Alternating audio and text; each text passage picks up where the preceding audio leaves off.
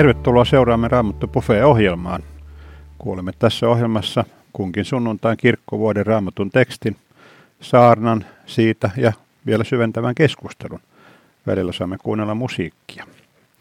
Raamattu Buffet-ohjelman sinulle tarjoaa kirkon lähetysjärjestö Kansan lähetys.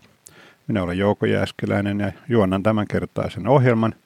Juontajakumppanina minulla on Seppo Palonen. Tervetuloa Seppo. Kiitoksia. Saana ja vieraana tänään on teologian tohtori Vesa Ollilainen, joka toimii teologialinjan vetäjänä kansanlähetysopistossa. Tervetuloa ohjelmaan. Kiitos. Seppo, joulu on tulossa ja tämmöinen aika suomalainen miehinen kysymys. Mikä jouluvalmistelussa rasittaa eniten? Ei voi sanoa, että rasittaa eniten, vaan on täysin mahdottomuus. Eli mennä kauppaan ostamaan ruokaa. Semmoinen iso iso tota, ruokakauppa, liikkua siellä tuhansien ihmisten keskuudessa kärryn kanssa, niin mä oon jo vuosikaudet niin jättänyt sen kokonaan väliin.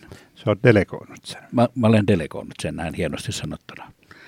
Entä Jouko Jääskeläinen, mikä sinulle tekee joulusta joulun?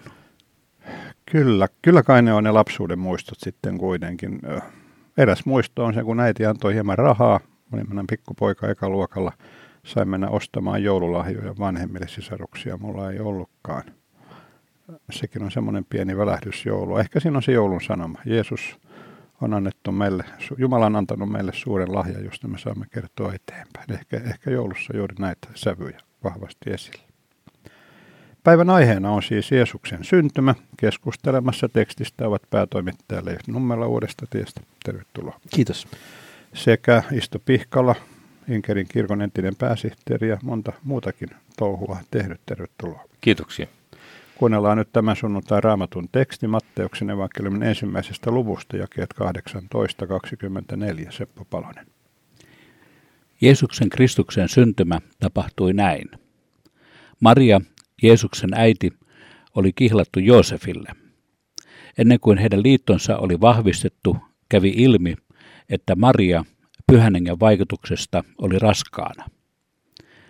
Joosef oli lakia kunnioittava mies, mutta ei halunnut häpäistä kihlattua julkisesti. Hän aikoi purkaa avioliittosopimuksen kaikessa hiljaisuudessa. Kun Joosef ajatteli tätä, hänelle ilmestyi yöllä unessa Herran enkeli, joka sanoi, Joosef, Daavidin poika, älä pelkää ottaa Mariaa vaimoksesi.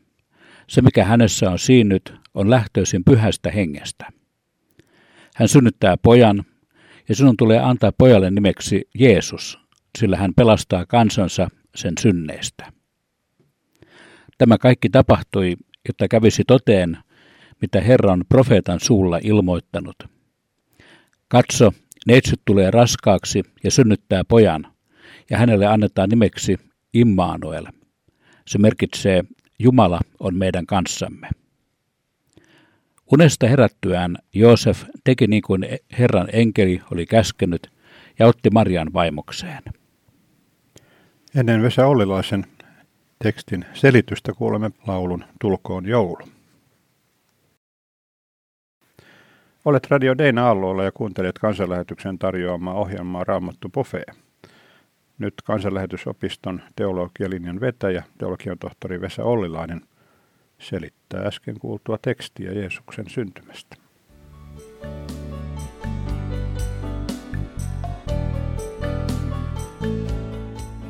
Nuorena rakastin kirjoja.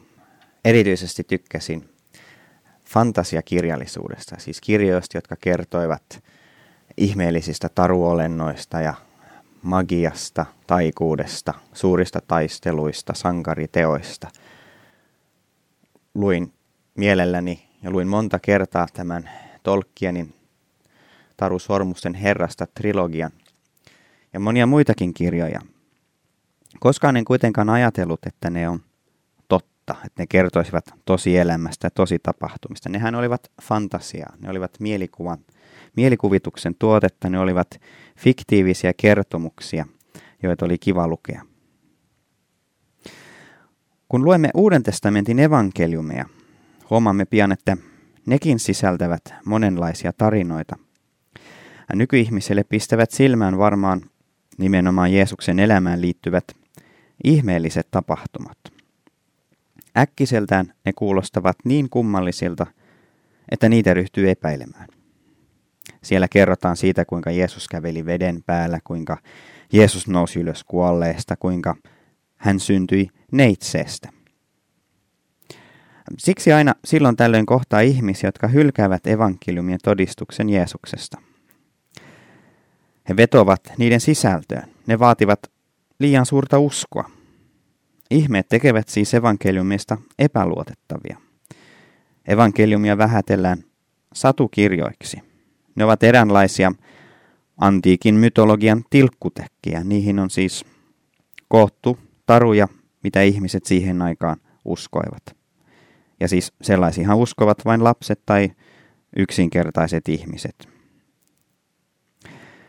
Jos sitten sattuu kysymään, että mistä johtuu se, että nuo ajanlaskumme alkuaikoina eläneet ihmiset uskoivat ihmeisiin, kun taas me emme usko, niin silloin vastaukseksi voi saada, että sen ajan ihmiset eivät tienneet elämästä niin paljon kuin me. Ihmiset olivat yksinkertaisia ja taikauskoisia. He etsivät helposti ihmeenomaisen selityksen ilmiölle, joka vaikutti omituiselta. Tällaiset selitykset ovat aina hymyilyttäneet minua. Siis onhan toki totta, että 2000 vuotta sitten ei tunnettu tietokoneen mikropiirejä, atomin osasia tai bensiililitran energiamäärää. Mutta miksi tällaisen tiedon puute lisäisi sen ajan ihmisten taipumusta uskoa ihmeisiin? Tänä päivänä luetaan ahkerasti horoskooppeja. Niitä ovat iltalehdet ja naistenlehdet täynnä. Tänä päivänä etsitään helpotusta kaikenlaisiin vaivoihin, energiavirroista, maagisista kivistä, homeopatiasta ja vaikka mistä. Ei siis lisääntynyt tiedon määrä ole poistunut taikauskoa keskuudestamme. Lisäksi, vaikka me elämme tämmöistä järjen tai tiedon aikakautta, niin, niin juuri sillä aikakaudella ihmiset ovat teurastaneet toisiaan uskomattomaa tahtia. Uuden teknologian avulla me hävitämme planeettaa ja ihmissukua tehokkaammin kuin koskaan ennen. Kun lisäämme tähän vielä sen seikan, että tutkijat ovat jo aikoja sitten hylänneet antiikin myytit evankeliumien ihmeiden lähteinä, niin silloinhan nämä nykyihmisen vastaväitteet murenevat täysin käsiin. Toiseksi minun on vaikea uskoa evankeliumin kirjoittajien tai evankeliumin lukijoiden yksinkertaisuuteen. Yksinkertaisesti siitä syystä, että tekstit itse antavat aivan toisenlaisen kuvan. Nytkin kuulemamme katkelma Matteuksen evankeliumista osoittaa, kuinka vaikeasti nieltäviä jotkut ihmeenomaiset tapahtumat olivat. Matteus kirjoittaa Joosefista, joka on menossa naimisiin Marjan kanssa. Siihen aikaan kihlaus oli merkittävämpi tapahtuma kuin nykyään. Se purettiin äärimmäisen harvoin. Ja Matteuksen mukaan Joosefille selviää yhtäkkiä, että hänen vaimonsa on raskaana. Mitä hän tekee? No ei hän heti tempaisi esille ihmeenomaista selitystä. Ei hän huuda kaikille, että hei, pyhä henki saattoi kihlattuni raskaaksi. Ei, ei Joosef sellaista ajatellut. Niin kuin me tiedämme, niin myös hän tiesi, että lapsen aikaan saattamiseksi tarvitaan yksi mies ja yksi nainen. Jos nyt Maria on se nainen, ja Joosef tietää, että hän ei ole se mies, niin tuon miehen täytyy olla joku muu. Näin Joosef asian itselleen selittää. Mutta hurskas mies kun hän on, hän ei halua saattaa Mariaa tai itseä julkisen vihan alaiseksi. Hän siis päättää aivan vaivihkaa purkaa kihlauksen. En tiedä, miten viidakkorummun tehoaikana hän kuvitteli onnistuvansa tämmöisessä kihlauksen purkamisessa vaivihkaa, mutta tietysti niin kauan kuin raskaudesta ei näkynyt ulkoisia merkkejä, niin hän saattoi hiljalleen vaihtaa maisemia ja jättää Maria oman onnensa nojaan. On muuten mielenkiintoista pohtia, mitä lisävaloa Luukkaan evankeliumin kuvaus Jeesuksen syntymästä tuo tälle tapahtumalle. Siellähän meille ei kerrota enkelistä, joka ilmestyy Joosefille. Siellä keskipisteessä on Maria. Enkeli ilmestyy neitsyt Marjalle ja selittää, että hän tulee raskaaksi ja mistä syystä. Voimme ajatella, että luultavasti Maria kertoi ilmestyksestä Joosefille ja näin yritti kumota täysin luonnollisen selityksen sille, että hän oli nyt raskaana. Mutta Joosef ei selvästikään uskonut. Matteuksen evankeliumi osoittaa meille, että Joosef hyväksyi vaihtoehtoisen selityksen vasta kun Jumala lähetti enkelin selittämään Joosefille, että hänen johtopäätöksensä on kyllä normaalitilanteessa aivan oikea, mutta että hän tällä kertaa jätti huomioimatta erään muuttuvan tekijän.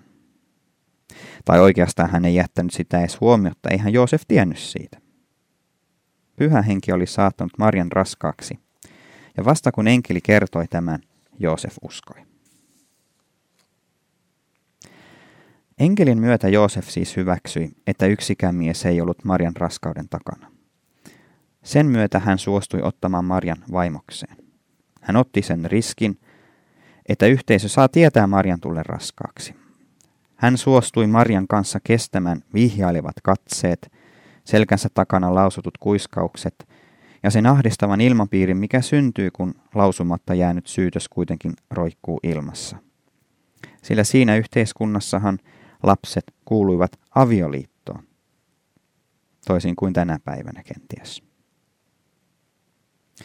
Näin tekstimme todistaa tämän ihmeellisen tapahtuman historiallisuuden puolesta. Tämä ei kuitenkaan ollut Matteuksen ensisijainen tarkoitus. Jeesuksen syntymän totuudellisuutta merkittävämpää oli itse tapahtuman sanoma. Varmasti evankeliumien kirjoittajalle oli oleellista ne kaksi nimeä, joita tekstissä käytetään lapsesta. Jeesus ja Immanuel. Ne kertovat meille jotain tärkeää Jeesuksen persoonasta ja hänen tehtävästään. Pohditaan hetkeksi, hetken aikaa tuota nimeä Jeesus. Enkelihän käskee antamaan pian syntyvälle lapselle nimeksi nimenomaan Jeesus. Tämän nimen hebreankielinen muoto on Joosua tai Jesua. Se tarkoittaa Jahve pelastaa, eli Herra pelastaa.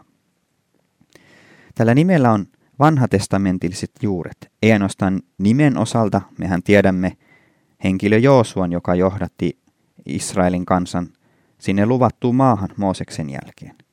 Nimi viittaa myös eh, Jumalan toimintaan vanhassa testamentissa, koska siellä me saamme lukea Jumalasta, joka pelastaa.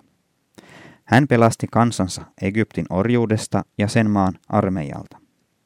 Ja sitten erämaassa Jumala pelasti kansan niin nälänhädältä kuin janolta. Eläinuhrien kautta Jumala pelasti kansan sen synneistään. Ja pronssikäärmen avulla hän pelasti heidät vihansa tuomiolta. Samanlaista pelastavaa toimintaa kuvavat muutkin vanhan testamentin historialliset kirjat. Tuomarien kirjassa kerrotaan kerta toisensa jälkeen, kuinka kansa lankeaa syntiin ja joutuu kärsimään siitä, kuinka he huutavat Jumalaa avukseen ja kuinka hän nostaa heille pelastajan, tuomarin, joka tulee ja nujertaa viholliset ja näin pelastaa kansan. Myöhemmin Jumala pelasti kansaa profeetan kautta tai kuninkaan kautta. Jossain vaiheessa kansa joutui pakkosiirtolaisuuteen, mutta jälleen kerran Jumala pelasti heidät. Hän kokosi heidät hajannuksesta, hän toi takaisin luvattuun maahan. Nyt Jeesuksen nimi ei kuitenkaan viittaa yksistään Jumalan pelastavaan työhön menneen aikoina. Tapahtumia, jotka kerran ovat tapahtuneet, mutta joilla ei ole mitään merkitystä meille tänä päivänä. Ei, se kytkeytyy myös kaikkiin vanhan testamentin lupauksiin pelastuksesta, joka on kerran tuleva. On siis koittava aika, jolloin Jumala jälleen pelastaa kansansa, jälleen kokoaa sen yhteen, murskaa sen viholliset, hallitsee kansansa keskuudessa, kansansa elää vapaana Jumalan alaisuudessa. Otetaan yksi esimerkki profeetta Sefanian kirjan luvusta kolme. Siellä profeetta sanoo, katso, kun tuo aika tulee, minä tuhoan kaikki sortajasi. Minä pelastan sinut, tuon ontuvat ja karkotetut kotiin. Kaikkialla, missä he ovat kantaneet häpeää, minä nostan heidät kunniaan. Ja silloin minä kokoan teidät ja tuon teidät takaisin. Minä nostan teidät kunniaan kaikkien kansojen keskuudessa. Minä käännän teidän kohtalonne. Te saatte nähdä sen omin silmin, sanoo Herra. Kun enkeli käskee Marjan odottamalle lapselle nimeksi Jeesus, niin meille siis julistetaan, nyt on koittanut aika, jolloin Jumala jälleen pelastaa kansansa. Hän toimi historiassa, hän toimi kansansa parhaaksen. Hän pelasti sen orjuudesta, hän pelasti sen synnistä, hän pelasti sen kuolemasta, hän pelasti sen vihollisista. Mutta jälleen kerran hän toimii lupausten varassa. Jälleen kerran hän toteuttaa sitä, mitä hän on luvannut profettojensa suulla. Nyt on toivo muuttumassa näkemiseksi. Nyt Jumala tulee pelastamaan kansansa ja hän toteuttaa tätä pelastustyötä tämän lapsen kautta, tämän lapsen kautta, jonka nimi on Jahve pelastaa. Miltä Jeesus sitten pelastaa? Enkelin sanat tarkentavat, mitä pelastuksella tarkoitetaan. Tämä lapsi pelastaa kansan sen synneistä. On siis olemassa pahuutta, jonka ansiosta me olemme tuhoutumassa. Olemme Jumalan vihan ja tuomion alla, mutta Jeesus tuo meille todellisen pelastuksen. Enää ei tarvitakaan veriuhria syntien tähden. Nyt Jumala tuo pelastuksen tämän lapsen kautta. Maailman on siis syntymässä lapsi, jonka tehtävän on kuolla. Kuolla kansansa ja muiden kansojen syntien tähden. Kohta syntyvästä lapsesta käytetään myös nimeä Immanuel. Se tarkoittaa Jumalan kanssamme. Matteus lainaa tässä kohden profeetta Jesajaa. Jesaja puhui 800 vuotta aikaisemmin Jeesuksen syntymästä Juudan kuningas Aahasille. Hänet, joka niskuroi Jumalaa vastaan, Jumala korvaisi toisella kuninkaalla, ja Jumala olisi tämän uuden kuninkaan kanssa, ja hänestä käytettäisiin nimiä Immanuel. Mutta vanha testamenttihan kertoo meille, että ei kellekään kuninkaalle annettu sellaista nimeä. Ahasin jälkeen kuninkaaksi nousi hänen poikansa Hiskia. Ja kyllä Jumala silloin pelasti kansan hetkeksi vihollisen sorrolta, mutta lopulta kansa kuitenkin tuhoutui ja Hiskia kuoli. Profeetta puhui siis toisesta henkilöstä, Jeesuksesta. Hän on osoitus siitä, että Jumalan kansansa kanssa. Hän pelastaa sen. Jeesuksen syntymä osoittaa, kuinka Jumala haluaa olla omiensa kanssa. Hän ei ainoastaan ole omiensa luona heidän ajatuksissaan, ikään kuin etäisyyden päässä, kaukana menneisyydessä, historian tapahtumissa, joihin me, jo, jotka me saavutamme ajatustemme kautta. Ei, hän tulee lähelle, hän tulee tähän aikaan, hän tulee tähän tilaan, hän tulee ihmisten kosketeltavaksi. Meidän evankeliutekstimme uskomaton sanoma on se, että Jumala itse tulee ihmiseksi. Jumala tulee luoksemme Jeesuksessa. Siksi hänen nimensä on Immanuel, Jumala kanssamme. Siis Jeesuksessa meillä oikeasti on Jumala luona. Me voimme katsella häntä, voimme katsoa häntä ja nähdä, millainen Jumala on. Voimme kuulla hänen opetustaan, voimme nähdä hänen tekojaan, voimme ihmetellä, kun tämä mies, Jumalihminen, menee ristille, kuolee ja nousee ylös kuolleista. Jumala on tullut pelastamaan ne, jotka muuten ovat vaarassa tuhoutua synnin alle. Jumala itse. Hän ei ole jättänyt meitä oman onnemme nojaan, omien keinojemme, tekniikoidemme, pelastusyritystemme varaan, vaan hän on päättänyt toimia puolestamme. Hän on itse tullut pelastamaan meitä. Kun meillä on Jeesus, kun me turvaudumme häneen, kun me uskomme tähän lapseen, josta tuli maailman vapahtaja, meillä onkin todella syntien anteeksi antamus. Meillä on sovitus, lunastus. Meillä on Jumala.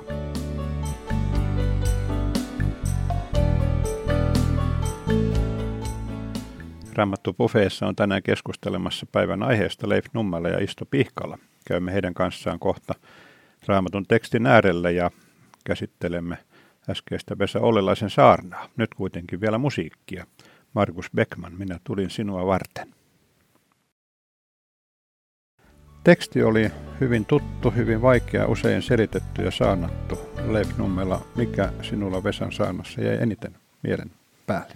Kaksi asiaa, josta ensimmäinen on se, että nyt on hyvä aika ja tärkeä aika korostaa tätä neitsestä syntymisen todellisuutta.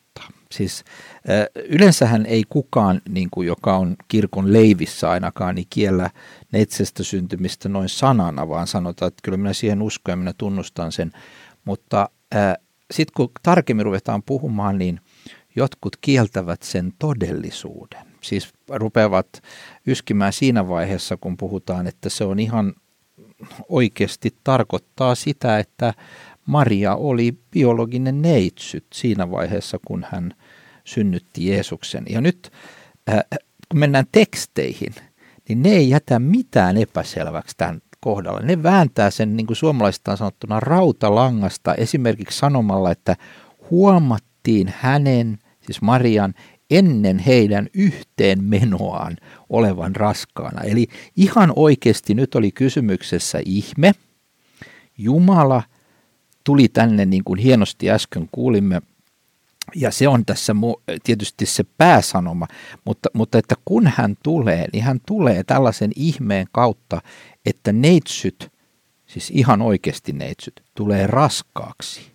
Ja, ja, ja, ja Jeesus syntyy sitten ää, yliluonnollisen sikiämisen kautta. Tästä pitää nyt pitää kiinni, tätä pitää pitää esillä, koska tämä on osa sitä pelastavaa uskoa, sitä pyhää uskoa, joka meille on annettu. Ja varmaan tässä on hyvä muistaa, että Matteus kirjoitti tämän muutaman kymmenen vuotta Jeesuksen kuoleman jälkeen, ja tuolloin oli vielä paljon ihmisiä elossa, jotka olisivat voineet sanoa, että tämä ei pidä paikkansa, jos hän olisi omiansa kirjoittanut. Mu- muun muassa Maria. Näin. Niin. Ja sitten, äh, niin se, siis perhekurihan oli silloin sellainen, että siis tämä oli aivan, aivan selvä asia, että hän on Eh, siis ilman miestä nyt raskaana. Mutta sitten, ja, ja se oli vielä kulttuurisesti tuttua 600-luvulla, kun islam syntyi. Islamhan tunnustaa myöskin Jeesus-profeetan neitsestä syntymisen, mutta ei pyhästä hengestä sikiämistä. Ja se on, se, se on nyt, se on vielä tärkeämpi asia tässä. Tässä Jumala tulee ihmiseksi. Eh, islam ymmärtää sen, että se oli vain Jumalan tämmöinen yliluonnollinen luomisteko, mutta että hän ei ollut siinä mukana. Ja, ja, ja tämä on minusta siis, tämä on raamatun yksi kaikkein keskeisimpiä asioita. Ja ne, sen takia se on saanut myöskin aseman jakamattoman kristikunnan uskontunnustuksessa. Nämä, on äärimmäisen tärkeitä asioita ja ehdottomasti tosia. Niihin perustuu meidän kristillinen usko. Jos ne kielletään – sillä ei ole pohjaa. Ja kun joskus meille sanotaan, että mitä väliä, mitä väliä sillä on? Sillä on kaikki väli senkin takia, että jos Jeesus olisi aivan tavallinen ihminen vain, aivan tavallinen ihminen, eikä olisi se ihmiseksi tullut Jumala Immanuel, niin kuin tässä kuultiin, niin hän ei voi meitä pelastaa. Niin, koska eri. silloin hän on osallinen siihen syntiseen sukupolveen, Kyllä, jota, josta me kaikki ollaan osallisia. Joo, siis se, että hän oli Jumalan karitsa, siis että hän, hän sovitti meidän synnit, niin se edellytti tätä, että hän on Jumala ja ihminen. Ja, ja sen takia Täydellisesti tämä, yhtä aikaa. Tämä on ihan oikeasti pelastuskysymys. Tämä on pelastuskysymys, joo. Uudemmissa joululauluissa ää, ajatukset ovat vähän muuttuneet niistä perinteisimmistä ja varsinkin tämmöistä hyvin kristillisistä joululauluista. Puhutaan tämmöisestä sydämen joulun maasta ja siitä, miten Jeesus hartaa sen hiljaiseen mieleen syntyy uudelleen. Mitä ajattelette tästä ja siitä, miten tämä teksti kuitenkin sitoo nämä asiat tuonne historiaan? Onko joulu niin kuin muuttunut tämmöisestä historian tapahtumassa tämmöiseen tunnekokemukseen?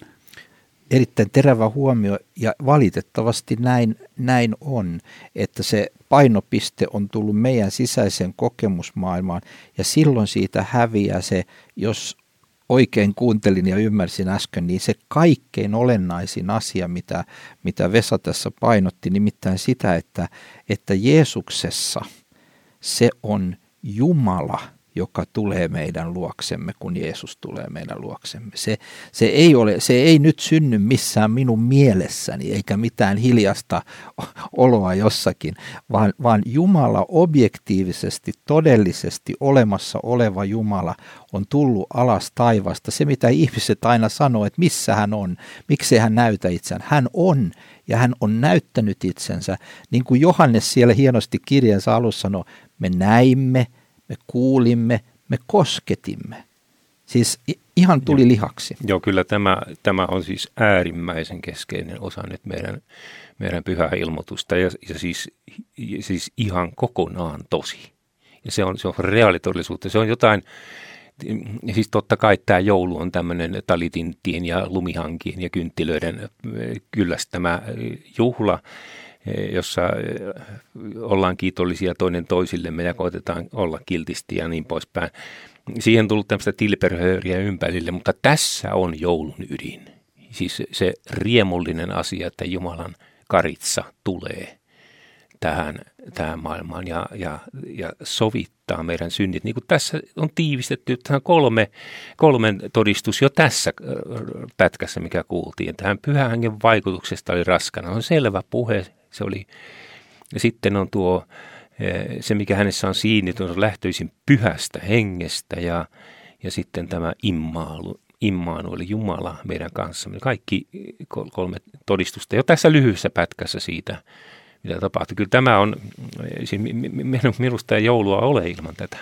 Ja, ja tässä on, äh, mä olen ihan samalla tavalla ajattelen kuin Isto tästä, että tässä on jopa niin kuin siis tämmöinen riemu. T- tämä on se riemullinen osa meidän uskoa. Kyllä. Se ei ole todellakaan kiinni siitä, että onko mulla hiljainen, rauhallinen olo vai onko mulla hirveä myrsky sisällä vai onko mä epätoivon partaalla elämässäni. Kaikissa näissä tilanteissa tosiasia on se, että Jumala on tullut Kristuksessa meidän luoksemme. Ja pelastuksen perusta, siis sen perusta ei ole minussa ja minun kokemuksissa ollenkaan. Se on objektiivisesti laskettu minun ulkopuoleni Kristuksen elämässä, kuolemassa ja ylösnousemuksessa. Ja niin kuin joku hirveän hyvin sanoi, että ei sitä saa enää koskaan milloinkaan tekemättömäksi. Se on siellä nyt ja ikuisesti ja Jumalan todellisuus on toteen näytetty. Meidän pelastuksen perusta on laskettu, meidän syntiemme sovitus on tehty. Nyt on kysymys vaan siitä, että, että mä voin tulla siihen osallisuuteen tai mä voin torjua sen, mutta mä en voi enää koskaan pyyhkiä sitä pois. Se on siellä, Jumala on kerta kaikkiaan toiminut. Tämähän on silläkin lailla hyvin riemullinen, että tässä yli 600 vuotta vanhat Jesajan ja Jeremiankin ennustukset toteutuvat. Siis sekä Herra Jumala meidän kanssamme että Herra meidän vanhuskautta. Me molemmat asiat itse asiassa. Ja jokaiselle juutalaiselle, joka ymmärsi omaa vanhaa testamenttia, niin tämähän oli vastaus, riemullinen vastaus. Pitkä odotus oli täyttynyt. Joo, itse asiassa koko vanha testamentti hän puhuu tästä Jumalan karitsasta, joka on tuleva. Ja nyt Uusi testamentti kertoo siitä, kun hän tuli. Että siis tämä, tässä on koko tämä pelastuksen kaari Aatamista siihen hetkeen, kun Jumalan katsoo ajan päättyvän. Eli se, hän kertoi tämän jo Aatamille ja Eevalle paratiisissa. Siis siellähän jo puhuttiin tästä Jumalan karitsasta. Pehitetysti, mutta ilmeisesti hyvinkin ymmärrettävällä tavalla, koska se sieltä lähti kulkemaan koko, koko tämän vanhan testamentin ilmoituksen mukana. Silloin kun Jumala pukee Aatamin ja Evan nahasta tehtyä vaatteeseen. Tai jos katsotaan Aabelia, joka uhrasi karitsan. Aivan. Eli siellä jo siellä on, jo, jo viittaus. Siellä on tämä veriuhri Jumalan karitsa se, se, se kulkee läpi koko tämän ihmiskunnan historian. Tästä näkyy myös se, miten Jumala on historian Jumala Joo. ja toimi. Ja tämä on aina ollut se suuri loukkauskivi niille, jotka torjuu kristinuskon, että Jumala on niin konkreettinen, että, että hän toimii todellisesti historiassa – Esimerkiksi alkukirkossa, kun määritellään kuka on antikristus, eli se, varsi, se, se pahin vastustaja, Kristuksen vastustaja, niin siinä sanotaan yksiselitteisesti Johanneksen kirjassa, että antikristus on se, joka kieltää sen, että Jeesus on Kristus lihaan tullut. Joo. Eli toisin sanoen se, että Je- Jeesus, täm, tässä historian henkilössä Jeesuksessa Jumala on tullut meitä vastaan. Tämän kieltäminen on antikristillisyyttä. Kyllä, se on ydinkysymys. Joo. Tässä on ollut esillä keskustelussa tämä vanhan testamentin merkitys ja vanhan testamentin lupaukset tulevasta pelastajasta. Ihan tässä tekstistä, mitä, mitä me käsitellään, sanotaan näin, että Herra on profeetan suulla ilmoittanut. Ja sitten tulee vanhan testamentin tekstiä. Mitä nämä sanat Herra on profeetan suulla ilmoittanut? Mitä ne kertoo meille raamatusta? Sitä, että raamattu on konkreettisesti reaalisessa mielessä Jumalan puhet. Siis että Jumalan puhe ei kuulu, ja tämäkin on taas niin tavattoman keskeinen ja tärkeä asia meidän uskossa. Jumalan ääntä ei pidä lähteä etsimään mun sydämestä tai kaverin sydämestä. Sitä ei pidä lähteä etsimään mystisistä kokemuksista. Sitä ei pidä lähteä etsimään ennen kaikkea kirkolliskokousten päätöksistä. Jumalan ääni löytyy ja kuuluu silloin ja nyt raamatun sanoissa – teksteissä. Siinä Jumala puhuu konkreettisesti, todellisesti. Taas tämä on semmoinen loukkaus. Tämä on jännä tämä kristinusko, kun sen konkretia loukkaa. Että Jeesus on konkreettisesti ja Jumalan sana on konkreettisesti. Kysytään, mitä mieltä Jumala on. E, Sitten ihmiset sanoo, että kuinka sä just oot noin ylpeä, että sä luulet tietävässä, mitä mieltä Jumala on. Ei se ole ylpeyttä, koska en minä ole sitä ollenkaan keksinyt. Se on, lukee kirjoitettuna raamatussa – Aivan, siis, ja sitten vielä, vielä se, että se on siis pitkän ajanjakson, siis historian sisällä johdonmukaisesti aina muuttumattomasti ja sama. Siis tämä ilmoitus. Niin. Ja, ja, ja se, sekin loukkaa. Oishan sen täytynyt jollakin tavalla muuttua tai ei. Se, Jumala pitää siitä huolen. Ja tässä on tässä minusta juuri, siis tähän hist, raamatun historiaan liittyy tämä Jumalan pyhän hengen läsnäolo koko ajan. Hän, hän huolehtii, että tämä säilyy, tämä historiallinen tieto siellä. Ja samalla Jumala on ottanut myöskin ihmisiä, on ottanut profeettoja ja sitten Uudessa testamentissa apostolia kertomaan tämän todistuksen meille. Tässä on suuri ero islamiin nähden, jossa nähdään, että Jumala ikään kuin antanut valmiin leijunut jostakin. Tämmöinen. Valmiin kirjan ja, ja silloin tavallaan siihen kirjaan suhtaudutaan ihan hir- tavattoman kunnioittavasti, mutta kuitenkin ehkä väärällä tavalla. Niin, tässä, on, tässä on ihmiset antamassa Jumalan profeetat, apostolit, tuovat tämän Jumalan sana, että Raamattu on täysin ihmisten kirjoittama, mutta tämä on täydellisesti Jumalan sana. Ja se vielä tärkeää, että se on ihmisten, siis monikossa, että siinä tulee hyvin monen kautta tämä johdonmukainen yhtenäinen pelastusilmoitus. On tietysti turha hirveästi tähän islamiin rinnastaa, mutta että sitten, sitten kun sanotaan, että tulee taivaasta tämmöinen yhden, yhden ilmoituksen kautta tämmöinen Korani, joka siis todellisuudessa ei siedä mitään historiaskriittistä arviointia. Se on itsensä kanssa hyvin ristiriitainen. Tämä ilmoitus, tämä on ydinkysymys meidän kristissä Miten kaiken tämän keskustelun jälkeen, minkälaisia ihan käytännön ohjeita antaa sitten ihmisille, että miten tästä joulusta voisi just tulla sellainen joulu, että tämä sanoma niin, kuin sanot, niin sanotusti kolahtaa? No sen mä sanoisin, että nyt kun seuraavan kerran Jumalan palveluksessa noustaan tunnustamaan kristillinen uskomme, niin ajattele mitä sanot. Ajattele se tämän kautta.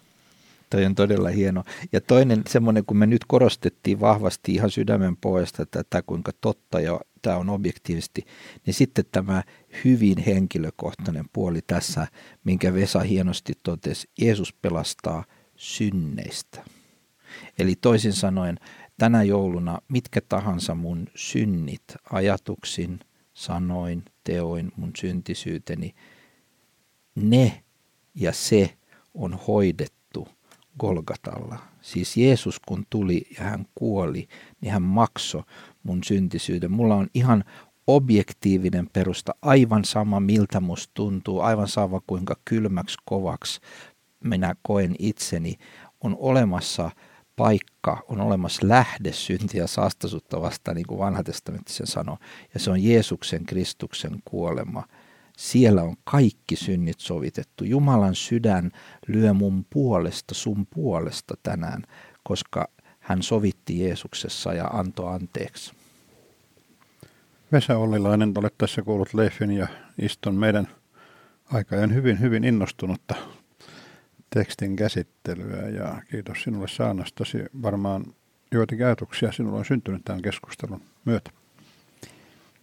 Niin mun mielestä tämä on ollut erittäin hyvä keskustelu silläkin tavalla, että tämä innostus niin kuin osoittaa sen, kuinka, niin, kuinka keskeisen asian kanssa me ollaan tekemisissä. Että, että nyt, nyt ei puhuta vaan, vaan siitä, että oliko Aadamilla ja Eevalla napa silloin paratiisissa tai, tai, tai siitä, että kuinka, minkälainen nenä loppujen lopuksi oli, vaan nyt, nyt me ollaan niin kuin oikeasti kristillisen uskon ytimessä ja, ja siihen ja, ja se sanoma, se, se innostaa, se sytyttää, se vaatii, vaatii ottamaan kantaa. Mä koen sillä tavalla, että tässähän on, on niin kaksi, kaksi puolta, jotka on tullut esille ja jotta mä itse nostin esille, jotka on, on syytä kerrata. Ensinnäkin tämä historiallinen todellisuus ja toisekseen tämä, tämä sanoma, se, se teologia, se, se, se opetus. Se historiallinen puolihan on tämä, että meillä on yliluonnollinen Jumala. Kristillisen uskon olemus on niin kuin yliluonnollinen. Me uskomme Jumalan, jota ei näy, joka toimii historiassa, joka saa aikaan ihmeitä. Uskomme pyhän henkeen, joka toimintaa voidaan nähdä, mutta jota kukaan ei voi laittaa koeputkeen. Jos meillä ei ole ihmeitä, niin meillä ei yksinkertaisesti ole tätä kristinuskon, tätä raamatun Jumalaa. Sen takia on, on luovuttamatonta tämä ajatus ihmeistä, ajatus Jumalasta, joka voi oikeasti toimia ajassa ja paikassa. Mä tiedän, että se on loukkaus semmoiselle ihmiselle, joka uskoo voimakkaasti tieteen aikaansaannoksiin, mutta eihän ne loppujen lopuksi sulje toisiansa pois. Ja me tarvitsemme yliluonnollisen Jumalan, joka voi tulla pelastamaan meidät. Ja tämähän on se toinen puoli. Ja se, kun pysähtyy miettimään tota joulun sanomaa sitä, että Jumala tulee ihmiseksi, niin se, sehän on oikeasti aivan mykistävä. Miten Jumala voi alentua siihen, että hän tulee tänne saastan ja lian keskelle, tulee, sitoutuu tähän aineelliseen todellisuuteen nähtäväksi ja kosketeltavaksi. Se on jotenkin niin mykistävää. Ja, se, ja siinä ajassa, missä, missä, missä evankeliumitkin kirjoitettiin, niin, niin siellähän oli antiinkin maailmassa liikkeellä tämä ajatus, että on, on, on hyvä sielu, on huono aine ja ihmisen tehtävä jotenkin vapautua siitä aineesta. Uskottiin sielun kuolemattomuuden kuolemattomuuteen, mutta se, että Jumala tulee tuolta pyhyydestä ja kirkkaudesta ja puhtaudesta, hyvyydestä ja sitoutuu tähän todellisuuteen, niin se oli jotain aivan järkyttävää, se oli suurta dynamiittia. Ja, ja itselleni se on, se on suurta riemua, se antaa toivoa, että oikeasti jos Jumala tulee näin alas, niin hän tulee minunkin luokseni. Minullakin on toivo, minäkin voin pelastua, joka elän täällä syntikuopassa ja kellan kuolen sinne. Vesa, voisitko johtaa tässä joulun ajatuksissa meitä myöskin rukoukseen? Rukoillaan vaan. Kiitos elävä Jumala siitä, että sinä olet toiminut historiassa, toimit edelleen. Kiitos siitä, että kerran tulit ihmiseksi Jeesuksessa, tulit keskuuteemme ilmoittamaan tahtoasi, näyttämään millainen olet ja ennen kaikkea pelastamaan meidät synneiltämme. Kaikilta niiltä synneiltä, joita meillä on omalla tunnollamme ja joita me välttämättä emme edes tiedä. Auta meitä pysähtymään tämän sanan, sanoman äärellä, hiljentymään ja riemuitsemaan siitä, iloitsemaan ja ylistämään sinua, kiittämään sinua siitä, että olet tullut kansasi luokse, olet tullut pelastamaan meidät. Halleluja. Kiitos sinulle, Jeesus. Aamen.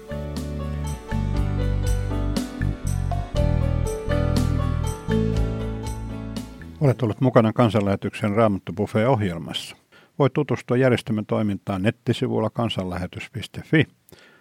Aiempia ohjelmia voit myös kuunnella osoitteessa avaimia.net. Kiitos tällä kerralla ja siunausta päivääsi ja siunausta tulossa olevaan jouluusi. thank you